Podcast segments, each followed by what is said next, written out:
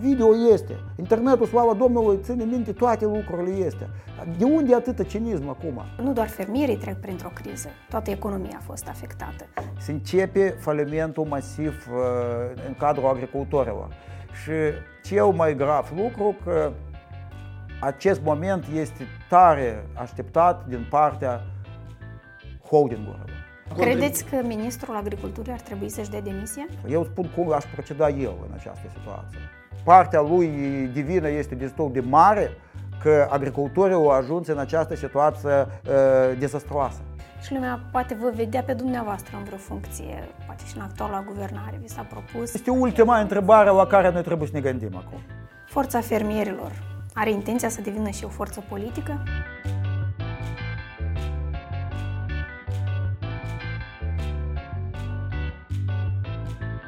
Bună ziua și bine v-am regăsit la podcast ZDC. Mai mulți fermieri au protestat în centrul capitalei, unde au adus și zeci de tractoare pe care le-au parcat în fața guvernului, nemulțumiți de situația critică în care spun că se află. Au cerut ajutor din partea statului, care după mai multe negocieri le-a promis o parte din banii ceruți. Acum câteva zile, fermierii au luat o pauză și au luat tractoarele ca să meargă la seceriș, dar spun că în continuare nu sunt mulțumiți de politicile statului în această situație. Alexandru Slusar, directorul executiv al organizației Asociația Forța Fermierilor, este invitatul acestei ediții. Bine ați venit la Ziarul de Gardă și la podcast ZDC. Bine v-am găsit. Bună ziua! Iată, fermierii și-au adus tractoarele, le-au parcat în piața Marii Adunări Naționale pentru mai multe zile, le-am văzut acolo în centrul capitalei uh, și au solicitat din partea guvernului mai mult sprijin, într-un context în care uh, chiar dumneavoastră argumentați prin uh, mai multe discursuri și apeluri publice că suntem într-un, într-o catastrofă pentru agricultură în acest an. Um, de ce s-a ajuns la această situație și e într-adevăr situația mai proastă decât în anii trecuți? Suntem uh, atât de, de grav la acest capitol, stăm? Dumneavoastră, chiar cu prima întrebare ați nimerit în, în, în, în mezul problemei, în mijlocul situației. Cea mai importantă întrebare, cum, poate nu cea mai importantă, importantă totuși ce facem noi, dar, dar a doua după importanță, cum am ajuns noi în această situație. Și aici este mare, mare problemă. Uh, organizația noastră din august 2022 a început să bată alarma. Noi am anticipat această catastrofă. Am avut zeci de întâlniri cu ministrul agriculturii. Uh, deja semnele uh, catastrofei erau evidente. 2022 a fost un an secetos. S-a început războiul în Ucraina, agresiunea Federației Rusiei împotriva țării vicine. Uh, a fost lovitură pentru toată logistica, uh, infrastructura de logistică, toate, toate căile de export-import au fost afectate. Dar cel mai grav lucru s-au început, s-au început scumpirile exorbitante la resursele necesare producerii agricole inputuri, în primul rând. Asta e fertilizanți, pesticide, motorina, piesele de schimb. Și în paralel, lucru care rar când se întâmplă, dar iată că acest fenomen uh, s-a întâmplat în Republica Moldova, în paralel, prețurile la producția agricolă, materia primă, au început să scadă dramatic, chiar din toamna 2022. Uh, la grâu prețurile s-au, s-au diminuat cu 2 lei, la urs cu 2,50 la porumb cu 2 lei. La floarea soarelui a fost cea mai, mai dramatică, cea mai, mai mare. Tot în acest context s-au da. făcut aceste, au, da, au căzut tot, aceste adică prețuri. Asta, asta, deci motivele au fost diferite, dar oricum e, toate au fost generate de acest război. Că Federația Rusă a jucat cu, pe piața fertilizanțelor și a făcut tot posibil să scumpească și să nu fie exportul fertilizanțelor. Ucraina a fost nevoită să, să comercializeze producția proprie la prețuri de dumping. Și iată, adică prețuri mai mici decât prețurile piața. Mai, mai mici decât prețurile de piață și chiar mai mici decât prețul de cost. Aici e mare problemă. Și iată, toți factorii împreună a avut un impact negativ și din toamnă deja trendul era absolut clar. Și atunci noi am venit la domnul ministru și, și am spus, uitați care sunt soluțiile. Noi am început nu cu cele financiare. Am spus că cumva introduceți stare excepțională. Haideți să ne gândim cum reeșalonăm creditele, cum reeșalonăm uh, creanțele agricultorilor față de bănci, uh, furnizori de inputuri. Haideți cumva să, să rezolvăm această problemă prin stare excepțională. Uh, ne întâlnim cu băncile. Nu s-a vrut. Atunci noi, noi am propus, adresați-vă către parteneri externi. Noi, noi am avut contacte, la noi organizația e uh, luat denumirea chiar și noi suntem organizațiile soare, uh, sori uh, de la Forța Fermieră România. Filială. Nici nu filială, nu. Noi suntem organizație independentă, dar am preluat denumirea și chiar anumite lucruri organizate. Și comunicați. Și, și comunicăm foarte, foarte des. Uh, și noi am văzut reacția în țările Europei de Est din, din, din zona bazinei Mării Negre. Și Polonia, și Ungaria, și România, și Slovacia, și Bulgaria. Autoritățile s-au adresat către Uniunea Europeană. Ei sunt membri UE. Noi, era, noi avem deja statut de candidat. Și noi am menționat, domnul ministru, doamna prim-ministru, era doamna Gavriliță care fugea de noi atunci. Vă rog frumos, adresați-vă cât noi târziu. Situația devine tot mai gravă și mai gravă. Să se adreseze partenerilor, partenerilor europeni? externi în vederea alocării unor fonduri europene pentru a sprijini agricultorii în vederea depășirii crizei.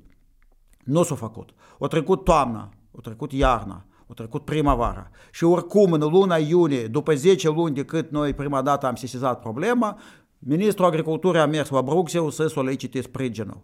Și aici e cea mai mare întrebare la noi, de ce s-a pierdut atâta timp? Pentru ce? 10 luni uh, agricultorii, da, situația se înrăutățea uh, pe o zi ce trece. Uh, și noi, iată, am ajuns în situația când fermierii, practic, sunt decapitalizați total, băncile uh, au fost foarte reticenți cu reeșalonarea, uh, vârful scumpirilor la resurse a revenit uh, la toamna-iarna 2022-2023 și cele mai mari costuri sunt la creșterea culturilor de prima grupă, grâu, rapiță, ors. Agricultorii acum se află în situația și eu mă refer în primul rând la fermierii micro, mici și mijlocii care nu au resurse financiare minimale pentru următoarele două-trei luni. Dacă ei cumva o să, o să treacă perioada de secerișul, totuși, de unde au, de unde nu au, ultimele rezerve o să scoată, deja pentru toamnă resursele s-au terminat. Azi, iată, mergând în coace, m-a contactat un agricultor cu un document că, că e pornită procedura de insolvență. Se începe falimentul masiv în cadrul agricultorilor. Și cel mai grav lucru că acest moment este tare așteptat din partea holdingurilor. Noi trebuie să înțelegem că acum nu doar uh, agricultorii se luptă pentru supraviețuirea economică proprie, dar acum noi suntem la cumpăna paradigmei sau modelului de agricultură pentru următorii ani. Dacă se distrug fermierii de la sate, care au tangență cu zonele rurale, în locul lor vin 3-4 companii transnaționale cu rădăcinile în afara țării, preponderent în zonele unde nu prea sunt respectate standardele financiare de evidență, care vor prelua sute de mii de hectare și vor transforma Republica Moldova în propria moșie. Și asta o să fie mare tragedie, întrucât aceste holdinguri nu au interes nici de sate, nu au interese de, de, de culturile cu valoare adăugată înaltă, nu au interese de locuri de muncă, de culturile intensive, ei au nevoie de 4-5 culturi de câmp, care urmează să fie exportate la valoare scăzută, să primească tăva de la export și cumva să optimizeze veniturile, dat fiind faptul că ei sunt cum am, am zis, cu rădăcinile de peste hotare. Iată, asta modelul, modelul agriculturii care, care ne așteaptă dacă statul nu intervine. Și statul, puțin că a, a reacționat cu mare întârziere, dar și acum reacția este una anemică, una, una cu, cu scârță. Și asta, da, statul acționează parcă ei au timp, un an, doi să mai treacă, hai mai așteptați, hai să mai vină fondurile europene. Când o să vină fondurile europene, n-a să veți cuida. Voi o să integrați în Uniunea Europeană cu Transoiul împreună. Doar Transoiul și încă 3-4 holding-uri o să rămână. Fără Aceste sate. holduri, holdinguri despre care vorbiți, ele sunt deja aici pe piață. Da, Iată, ați menționat și uh, acest uh, Trans Oil. Uh, Pe de altă parte, iată, uh, se vorbește despre o agricultură care trebuie să fie modernă, care trebuie să fie, uh, nu știu, mai uh, cu, cu model de business mai eficient, mai de succes. Corect. Au, au agricultorii mici uh, mai multe șanse în această privință Au sau totuși și- au mai poate multe corporațiile șanse. nu sunt au o mai idee multe rea șanse, până la dacă- urmă. Iarăși, Dacă tot, totul conte, contează ce înțelegem noi pe- sub uh, noțiunea agricultură modernă. Agricultura care practică holding-uri, dacă noi să, să analizăm foarte profund, ea este agricultură primitivă. Pe- Da, ei au tehnică performantă. Da, ei au uh, tehnologiile moderne de, de prelucrare, dar pe dânsi nu interesează uh, procesele de mai departe. Când se vorbește despre agricultură modernă, uh, în toată lumea civilizată se înțelege că trebuie să fie tot lanțul valoric, cap-coadă, de la furcă până la furculiță. Adică să fie uh, uh, producerea, procesarea, uh, vânzarea uh, și toate, la toate nivelurile să fie, să fie uh, performanțele, tehnologiile moderne. Iată, holding-uri, ei nu au nevoie de celelalte lanțuri, de celelalte verigi. Ei au nevoie de producere, au nevoie de, de cum am, am zis, de câteva culturi, nu au interes să proceseze aceste, aceste culturi în Republica Moldova, nu au nevoie de culturile care aduc valoarea cea mai mare. Eu mă refer aici vii, levezi, legume. Arătați-mi măcar un sat unde holdinguri au plantat vie, levadă sau se ocupă cu legume. A- Asta unde... Deci, agricultura trebuie să aibă grijă și de comunitatea din care vine. Exact, e agricultură, agricultură, ea e, are legătură e, economică spirituală cu zonele rurale și acești fermieri, ei de bine de rău s- sunt ultima linie de plătire pentru satele. Când vin holdinguri și foarte multe exemple au adus agricultorii, iată sunt câteva sate alături, un sat unde este prelucrat de holding, satul ei moare, gata. Acolo uh, oamenii nu lucrează de la sat, că n-au unde lucra. Uh, uh, holdingul nu are grijă în afară de impozit funciar cumva să ajute infrastructura satului. Și alături este un sat unde lucrează 10, 15, 16, 20 de fermieri și acolo sunt și plantate levezele, sunt și legume, și agricultorii ajută, au această legătură. Cum n-ai da, da, da, da mormântele eh, rudelor lor, părinților, de bunieilor sunt acolo. Și acest moment este foarte important. Eh, Domnule Slusardet, am auzit, iată, cel puțin două opinii legate de aceste proteste ale fermierilor. Prima, că nu doar fermierii trec printr-o criză, toată economia a fost afectată. De ce fermierii au ieșit în față și își cer uh, drepturile, cer sprijin de la stat. A doua e că uh, în toamnă fermierii nu s-au grăbit să vândă marfa pentru că erau prețurile uh, mici, au așteptat să crească prețurile și respectiv acum, din câte înțeleg, se stă cu marfa în hambare sau în depozite. Cum, cum le răspundeți iată Încep acestor... cu a doua întrebare. Da. Ca atare, tradițional, se întâmplă, așa e în e, economia agricolă, că, că de regulă prețurile după anul nou încep să crească. E, Dar nici nu asta a fost problema, problema de bază. Agricultorii, deci trendul de a diminua, de diminuarea prețurilor e, s-a pornit undeva din vara 2022. Iată, după recoltare s-a început diminuarea. Și agricultorii, desigur, văzând această diminuare, cu speranța, "Băi, hai să nu vând acum, dar poate totuși, deja era, pre- prețul era la limită, dar, dar se apropia, sub, adică la nivelul de sub prețul de cost.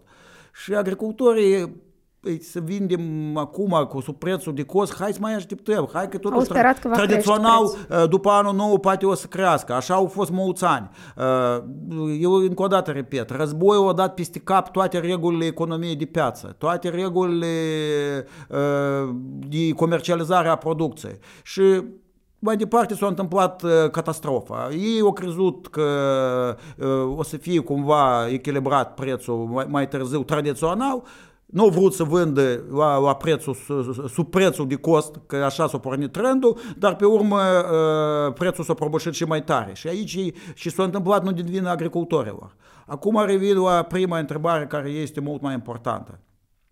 Uh, Toată economia. Problema că noi când nouă ne, ne place, noi vorbim că agricultor, că noi suntem parte componentă a economiei europene, economiei globale. Când nu ne place, noi începem a căuta specificul Republicii Moldova. Iată dacă noi recunoaștem că noi suntem parte componentă, suntem parte componentă a lumii deschise și economiei globale, noi trebuie să vedem ce se întâmplă în alte țări. Și când vorbim noi de, de problemele fermierilor, noi trebuie să înțelegem că fermierul nostru trebuie să fie competitiv cu colegii lor din, măcar din țările Europei, Europei de Est, Polonia, Polonia, România, Bulgaria. Uniunea Europeană din 1957 practică politica agrară, așa zisă, politica agrară comună, care a fost decisă atunci, când s-au adunat țările după război, al doilea război mondial, ei s-au adunat și au spus, agricultura nu poate fi tratată ca business clasic. Agricultura e mai mult decât business. Agricultura asta e activitate sub cerul liber, asta e securitatea alimentară, asta e asigurarea traiului decent la sate și egalarea nivelului de trai cu urba. Asta uh, mâncare sănătoasă și dacă așa, noi trebuie să alocăm bani de la stat mai mult pentru proprii fermieri. Și iată, timp de 70, cât noi avem, aproape 70 de ani, uh, trilioane de euro au fost pompate în agricultura Uniunii Europene. Până pe, dată, până pe 92, 93, poate greșesc aici cu un an, din bugetul Uniunii Europene, 70% ponderea cheltuielilor era pentru sectorul agrar. După, și chiar și după asta, la moment, din bugetul Uniunii Europene, 45% din, din, din buget se cheltuie pentru fermiere și asta, plus la asta, fiecare țară are propriul sistem de subvenționare. Adică când noi vorbim că nu doar agricultorii au suportat pierderi, să vedem ce se întâmplă în Europa. Deci, agricultorii sunt totuși mai vulnerabili decât Mult mai vulnerabili, asta e una la mână, eu de asta nici nu vreau, că nu, nici nu vorbesc că agricultorii au suferit cel mai mult. Dar, dincolo de acest moment, în celelalte țări, în această situație, Uniunea Europeană a venit cu sprijinul masiv pentru agricultorii. La subvențiile de bază care sunt în Polonia, România, Bulgaria, de la 200 până la 400 de euro per hectar, deja au fost adăugate două pachete de sprijin financiar peste 300 milioane de euro pentru fermieri care au suferit în urma agresiunii Federației Rusiei în Ucraina. Deja sunt alocate aceste resurse și eu cre- nu cred că, că este ultimul ajutor. Au fost protejați fermieri și pe, pe, prin altă dimensiune. Știți că până la 15 septembrie este interzis importul cerealelor și oleginoaselor din Ucraina în 5 țări, care sunt vicini cu noi, din, fac parte tot din același, același bazinul uh, Mării Negre. Ați noi nu putem și dumneavoastră, din câte am, ne amintim, și Forța Fermierilor a solicitat noi, o asemenea măsură exact. pentru Republica Noi cu Moldova. asta am venit, dacă vă amintiți, eu cu asta am început. Noi, uh, înțelegând starea financiară a Republicii Moldova, criză energetică prin care trece Republica Moldova, criză socială, șantajul Federației Rusie, noi toate aceste lucruri am luat în calcul. Și de atât noi din septembrie am venit la Ministerul Agriculturii și am spus adresați-l către Uniunea Europeană. N-ați ne dă atâtea fonduri când, când, când dau la membri, evident. Nici nu cerem atâta. Dar măcar un, un procent ceva din fondurile Uniunii Europene, dat fiind faptul că noi totuși avem deja statut de candidat, noi avem dreptul să solicităm. Măcar cum în bancul Șaua, măcar cumpărați biletul de loterie, măcar, măcar adresați-vă la Uniunea Europeană. Iată, uh, alaltă ieri, Polonia a primit fonduri din Uniunea Europeană și aloc suplimentar, cât credeți? 674 de euro per hectar de grâu. 674 de euro. Iată, solicitarea noastră este uh, mai puțin de 10% de la această sumă, ceea ce noi am solicitat din fonduri europene. Repet încă o dată, nu de la gura copiilor, nu de la pensionar. Dar există asemenea mecanisme, ați da, sigur. Apoi, până la urmă, statele care până la urmă, ministrul, după 10 luni de întârziere, ministrul a mers la Bruxelles a mers cu cifrele noastre, cu uh, calcule făcute de FAO, unde este arătat foarte bine impactul războiului asupra sectorului agrar. Întrebare ferească, dar de ce n-ai făcut chestia asta? Nu bine, nu în septembrie, dar măcar în decembrie. Și cu sumele noi am fost uh, foarte flexibili. Uh, domnul Bolea a solicitat un miliard 200 de milioane de lei pentru Republica Moldova de la Uniunea Europeană. Noi, uh, în cadrul negocierilor, am uh, micșorat această sumă până la 700 de milioane. Am spus că 700 de milioane, dacă voi acordați la cei mai vulnerabili categorii de, de fermieri, fermieri micro, mici, mijlocii, care iată se află fără 5 minute faliment, la faliment, uh, 700 de milioane suficiente. Și acum vară măcar prima tranșă alocați de 350 de milioane, cu ideea că oricum Uniunea Europeană, după ce toate mecanismele birocratice uh, trec 3-4 luni, uh, o să acopere aceste, aceste resurse financiare. De, de a cui nevoie de atâta tam-tam și atâtea declarații populiste, aberante despre uh, banii de la gura copiilor, de la pensionare și vorbește cel care a tărăganat procesul de adresare. În loc să ceară scuze public, să spune, dragi fermieri, eu am greșit, asta e vina mea, fac tot posibil să primiți acești bani și după asta plec. Că eu, eu am contribuit... Credeți că ministrul agriculturii ar trebui să-și dea demisia? Eu nu, spun, nu dau sfaturi domnului ministru. Eu spun cum aș proceda eu în această situație. Domnul ministru a știut despre această problemă din toamnă 2022. Domnul ministru a fost rugat de noi de 10 ori, duceți-vă la Bruxelles, cereți ajutor. Domnul ministru nu a făcut acest lucru la timp. A făcut în iunie. Da, iată, scuzați. Ați... Și el a contribuit, partea lui divină este destul de mare, că agricultorii au ajuns în această situație uh, dezastroasă. Până la urmă s-au promis 200 de milioane din cele 700. Acești bani, la fel, urma, ar urma să vină din fonduri europene sau uh, ar urma să fie acoperite ulterior din aceste fonduri? Situația când uh, a fost această taraganare enormă, desigur că noi nu putem mâine, iată așa spunem, așa, dacă 10 luni am dormit, am pus așa și mâine vin banii din Uniunea Europeană. Sunt proceduri. Noi am vorbit și cu doamna președinte despre acest lucru. Ideea era că să găsim, să căutăm varianta intermediară, când să fie alocate niște resurse de sprijin și pe urmă Uniunea Europeană din, din fonduri europene o să acopere. Asta era ideea. Și aici... În afară de acești bani, ați vorbit despre, iată, credite, creanțe, ce alte necesități ar mai avea Noi am, am înaintat trei revendicări când, la ultimele negocieri. Nefiind mulțumiți de prestația ministrului, noi am spus că noi oricum plecăm, nu, plecăm nu de atât că ați găsit aceste 200 de milioane, că este puțin. Plecăm că agricultorii sunt responsabili față de satele lor și trebuie să, să se ocupe cu secerișul.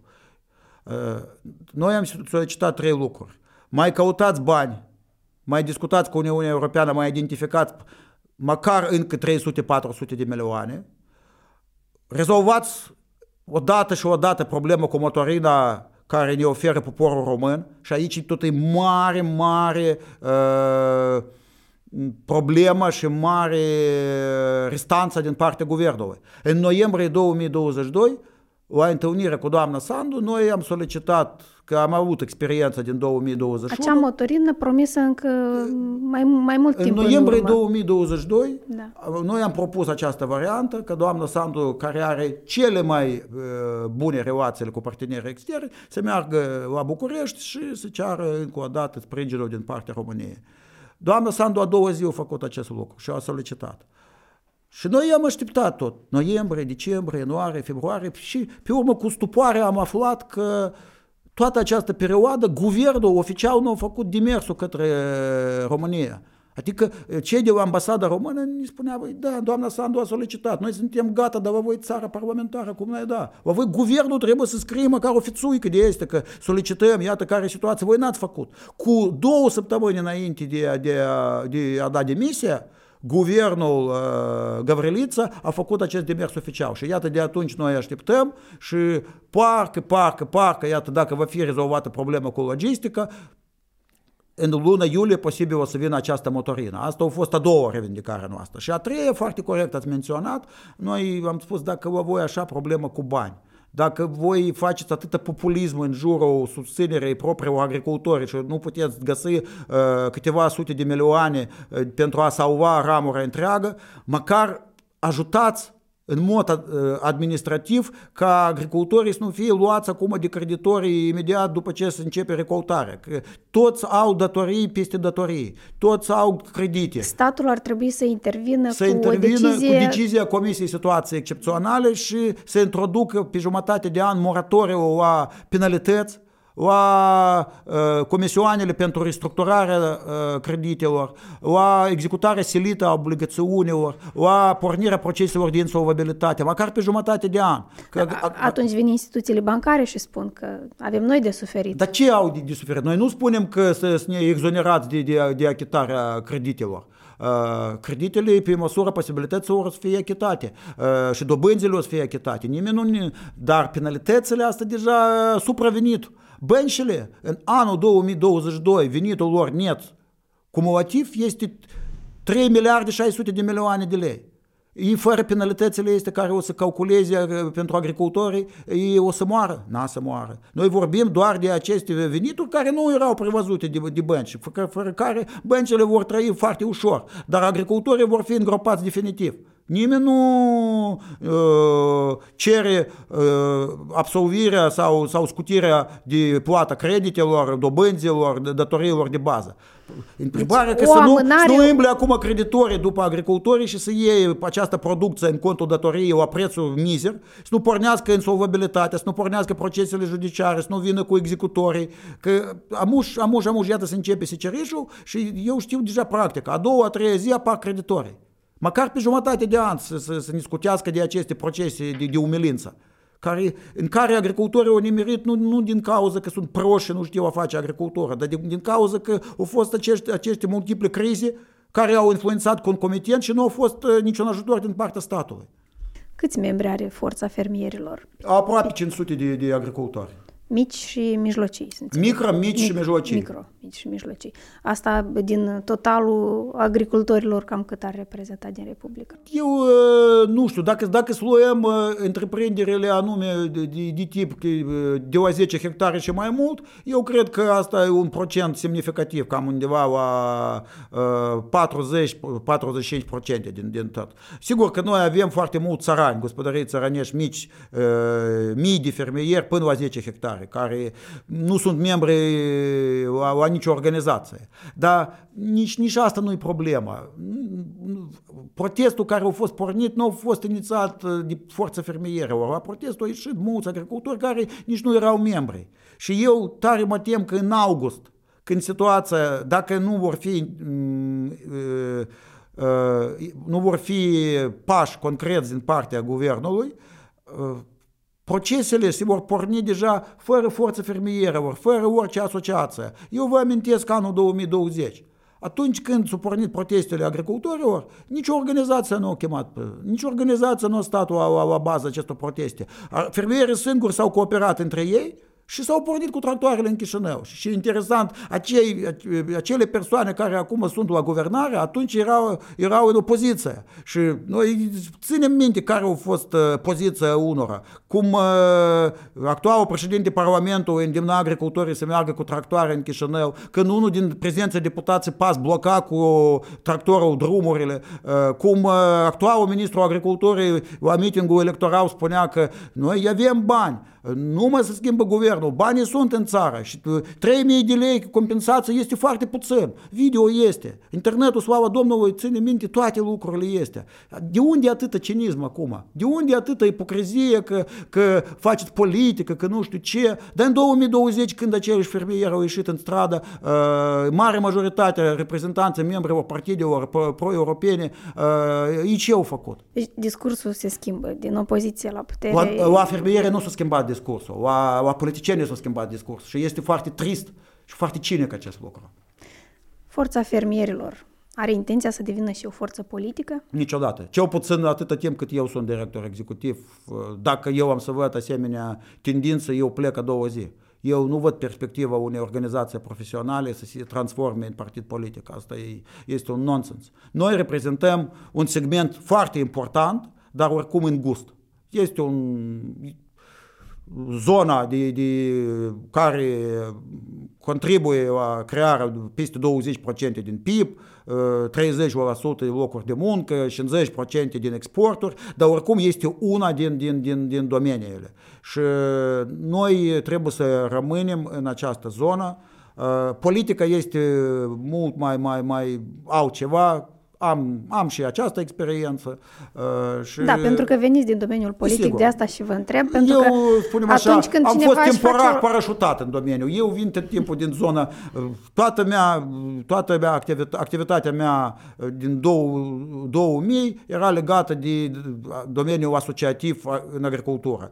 Cu scurtă perioadă de trei ani, când am fost în, în faza activă a politicii, Așa, era, așa au fost circumstanțele. Acum am revenit la rădăcinile și nu vreau ca noi să transformăm uh, organizația foarte bine structurată, care uh, a adunat sute de fermieri care reprezintă zeci de partide, toată fauna politică din Republica Moldova, toate este partiduțele, partidele uh, din dreapta, de stânga, mare majoritate, apropo, repet încă o dată, reprezintă partidele pro-europene, dar când noi discutăm probleme, politicile agricole, noi facem lucrul ăsta profesionist, fără multe divergențe. Iată, când încep deja alte discuții, cine iubește mai mult pe Putin, cine mai mult pe Iohannis, cine mai mult pe Maia Sandu și nu știu care, iată aici să încep, să încep dizbinări.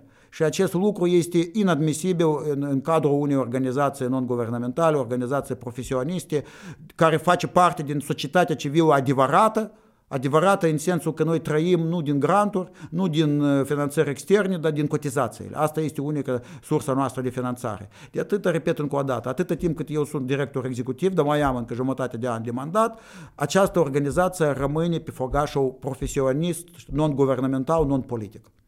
Da, dacă să vorbim despre agricultură în Republica Moldova în general, așa poate foarte pe scurt, uh, care e situația în afară de această situație de criză prin care trece acum? De exemplu, de ce atât de puține fructe, legume de ale noastre găsim pe rafturi? Foarte multe fructe și legume de import în magazine, în supermarketuri.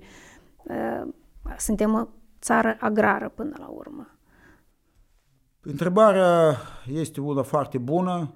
Pe de o parte, noi avem progres. Nu putem să negăm că totuși ceva, ceva se modernizează. Agricultorii de unde au, de unde nu au, mai ales cei care au revenit din diaspora, dar avem foarte mulți, îi investesc în agricultură, plantează levezi vii, lucrează asupra calității, sunt și ceva subvenții, sigur că incomparabile cu cele europene, dar măcar cu, vin cu ceva, cu ceva ajutor. Și avem marfă calitativă și marfă care merge la export. Pe de altă parte, desigur că și aici eu revin la problema subvenționării și vă dau doar două cifre să, înțelege, să înțeleagă toți uh, ascultătorii noștri. În structura produselor agroalimentare din Uniunea Europeană, ponderea subvenționării este aproape 40%. În structura produselor agroalimentare din Republica Moldova, ponderea subvenționării este sub 3%. Noi trebuie să înțelegem că la capitolul competitivității noi avem încă mult și mult și mult de lucrat, atât uh, agricultorii, dar mai mult statul cu politicile de, de subvenționare. Noi deja cu dumneavoastră am discutat uh, cifrele. Uh, pe de altă parte, sunt alte măsuri, tarifare și netarifare, non-financiare, care unele țări deseori uh, aplică pentru a proteja piața de importuri. Și la noi tot au fost câteva uh, încercări. Și legea la care eu am lucrat și am fost unul din autorii că pe rafturile uh, magazinelor, uh, supermarketelor să fie minimum 50% produsele agroalimentare moldovenești care noi știm a produce, nu banane și, și, și kiwi, dar produsele autohtone care, care cresc locale. În, locale, care cresc în Republica Moldova. Uh, a fost și a doua, a doua lege că să uh, limităm apetitele supermarketurilor. Că supermarketurile, practic, la noi acum, la noi țara holdingurilor și supermarketurilor în Republica Moldova. La noi sunt două, trei rețele de supermarketuri care iarăși controlate de persoanele în afara Republicii Moldova, care fac tot posibilul ca să lucreze mai mult cu, cu produsele din import. Le este mai ieftin? Le este mai convenabil? Mai, în primul rând un pic mai ieftin, dar nu neapărat. Și acele produse care vin și au rezervele este că sunt subvenționate sau sunt alte rezerve, ei mai ușor se conformează cerințelor supermarketelor la capitolul bonusurilor. Aici e mare problemă. Supermarketul, pentru a intra în rețea, tu, tu trebuie să, să dai reducerea pentru supermarket de la 30 până la 40%. Este o rețea care spune că peste 2 ani o să ceară 70%. Și nu era nimic, nimic nu cum, era problema, dar, dar măcar dacă câștigau consumatorii de la aceste bonusuri. Dar din, din aceste bonusuri consumatorii câștigă poate 5%. Și la noi se primește o situație foarte urâtă, că producătorul trebuie să ofere bonusul uh, supermarketelor, reduceri de 30-40% și asta influențează asupra prețului de cost. El nu are de unde. De majorat prețul el nu poate, că nu este competitiv cu import, dar să lucreze în, în pierderi nu poate și el nu vine la supermarket și caută alte căi.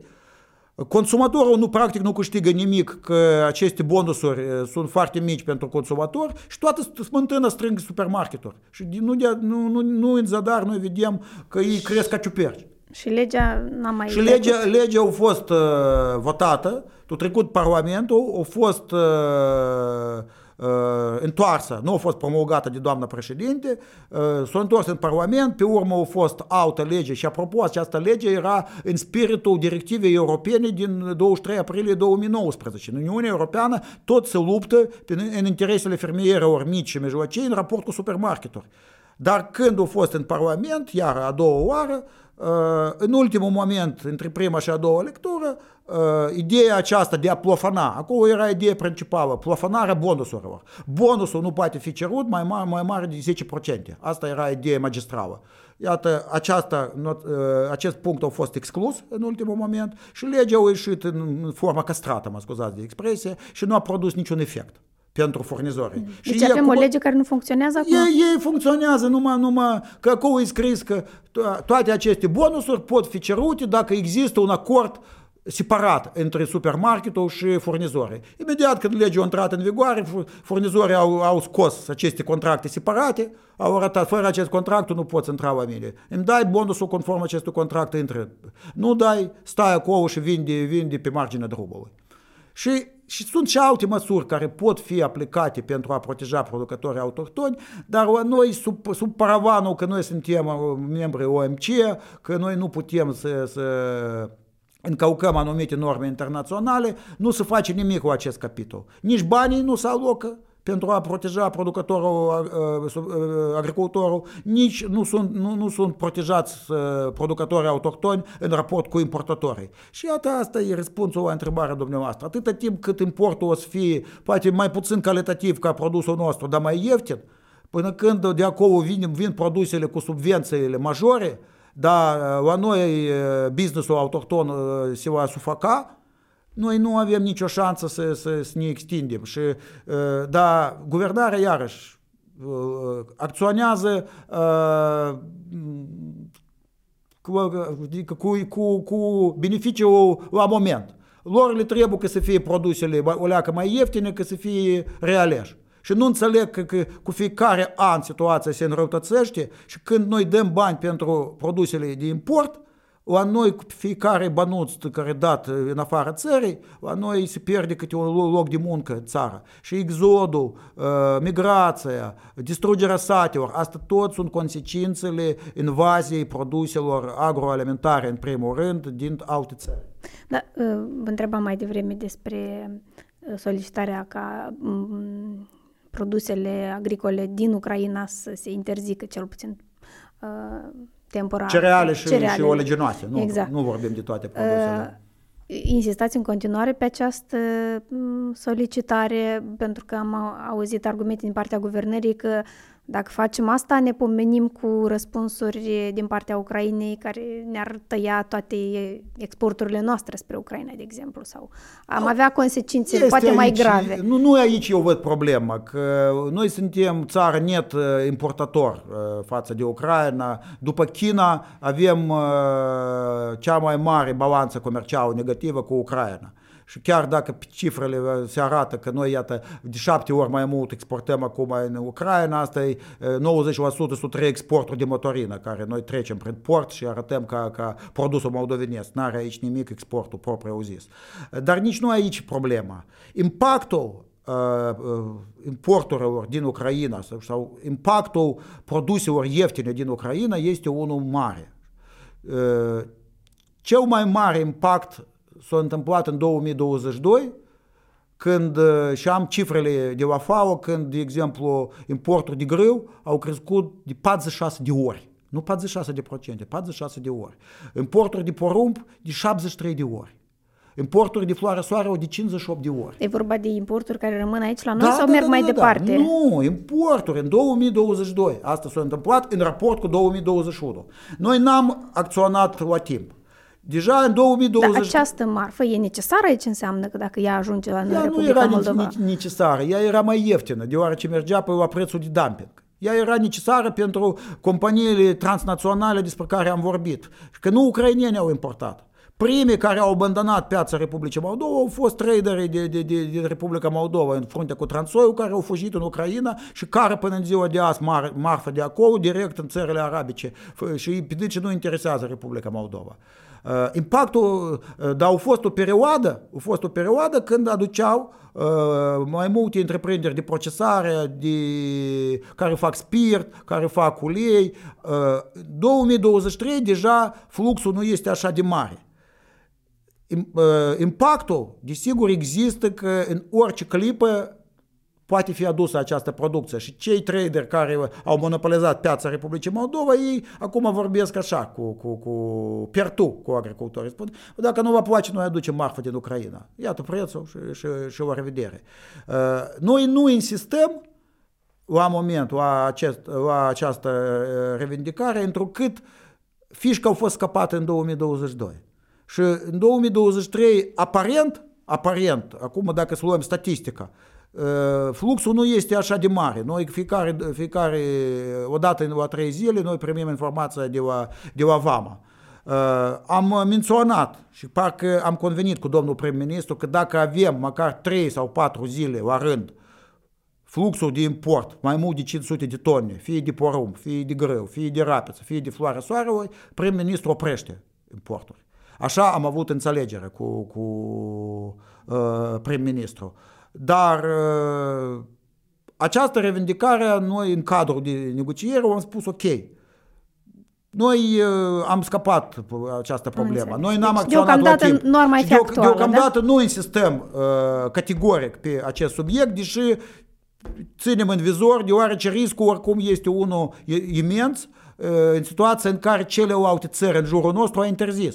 Și ferestruica asta în orice moment poate exploda, ca apă care caută fisuri. Noi putem să ne pomenim cu importuri, în 3-4 zile o să fie invazia. Riscul există, dar atâta timp cât, cât fizic noi vedem statistica de la, de la VAMA, noi putem să punem pe planul 2 această problemă cu condiția că ne concentrăm pe, pe problema compensării costurilor. Adică sunt două, două variante de a salva agricultorii. Sau majorăm cumva uh, prețul de, uh, de realizare a producției agricole sau uh, micșorăm costurile prin compensare. De majorat nu putem și factorul Ucrainei rămâne persistă și am văzut și țările vicine, chiar care au interzis uh, importuri, uh, prețurile au crescut cu bănuți. Adică nu, nu, nu uh, au fost oprită căderea liberă mai departe. Dar uh, mare, adică ceva, o creștere impresionantă nu s-a întâmplat. Înseamnă că haideți să ne concentrăm pe compensarea costurilor. Și aici noi ne-am concentrat și aici noi am cerut și acele 3.000 de lei per hectar. Uh, deja am venit cu revendicarea aceasta, cu moratoriu pe, pe penalitățile, pe alte lucruri. Și, dar cel mai important ca guvernul să înțeleagă că asta, cu asta am început emisiunea uh, de azi nu, nu este moftul cuiva. Agricultorii se luptă pentru supraviețuirea economică și salvarea satelor. Agricultorii se luptă pentru alt model de producere agricolă, altă paradigmă de, de agricultură. Și faptul că statul se luptă cu fermierii, atacă fermierii, compartă arogant cu fermierii, trezește anumite emoții negative în rândurile agricultorilor care tot mai des mă întreabă domnul Alexandru, dar noi ceea ce vedem, nu ne pare că Ministerul Agriculturii promovează politică de sprijin pentru holdinguri mari. Ei vor transualizarea Moldovei. Ei vor ca holdinguri aici să facă moșiile și să rămână agricultură fără sate și 3-4 companii să aibă câte 500 de mii de hectare de, de, de terenuri agricole, dar noi să lucrăm ca robi la dânsii sau să plecăm din țară. Nu și eu nu prea am ce răspunde acum lor. Există opinii și lumea poate vă vedea pe dumneavoastră în vreo funcție, poate și în actuala guvernare vi s-a propus sau poate v-ați dorit Este ultima întrebare de... la care noi trebuie să ne gândim acum. Da, dacă erați într-o funcție de conducere la Ministerul Agriculturii, de exemplu, nu, nu ați fi avut mai multă putere de noi decizie? noi trebuie să ne concentrăm toți pe problema salvării uh, agricultorilor și, și satelor.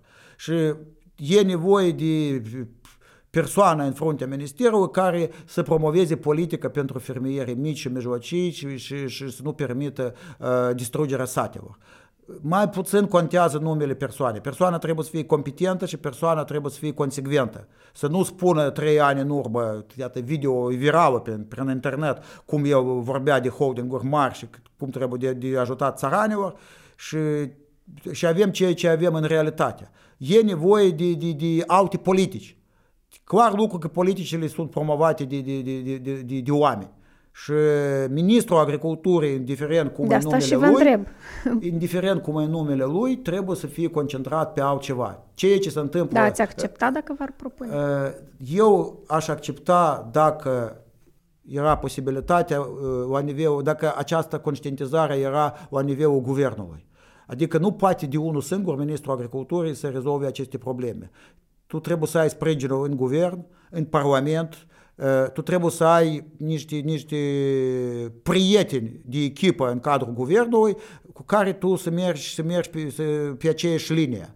Dacă funcția de dragul funcției și ești legat de mâini și pe, de picioare de, de, și pe fiecare uh, acțiune ta este sabotată și de, de pe interior uh, sau politica generală este cu totul alta, funcția de dragul funcției de mult pe mine nu mă interesează. Eu am văzut funcțiile mari, eu am fost în politică mare. Politica trebuie să fie doar ca instrumentariu pentru a rezolva problemele oamenilor și în cazul de față vorbim de agricultorii noștri de, de, de la sate.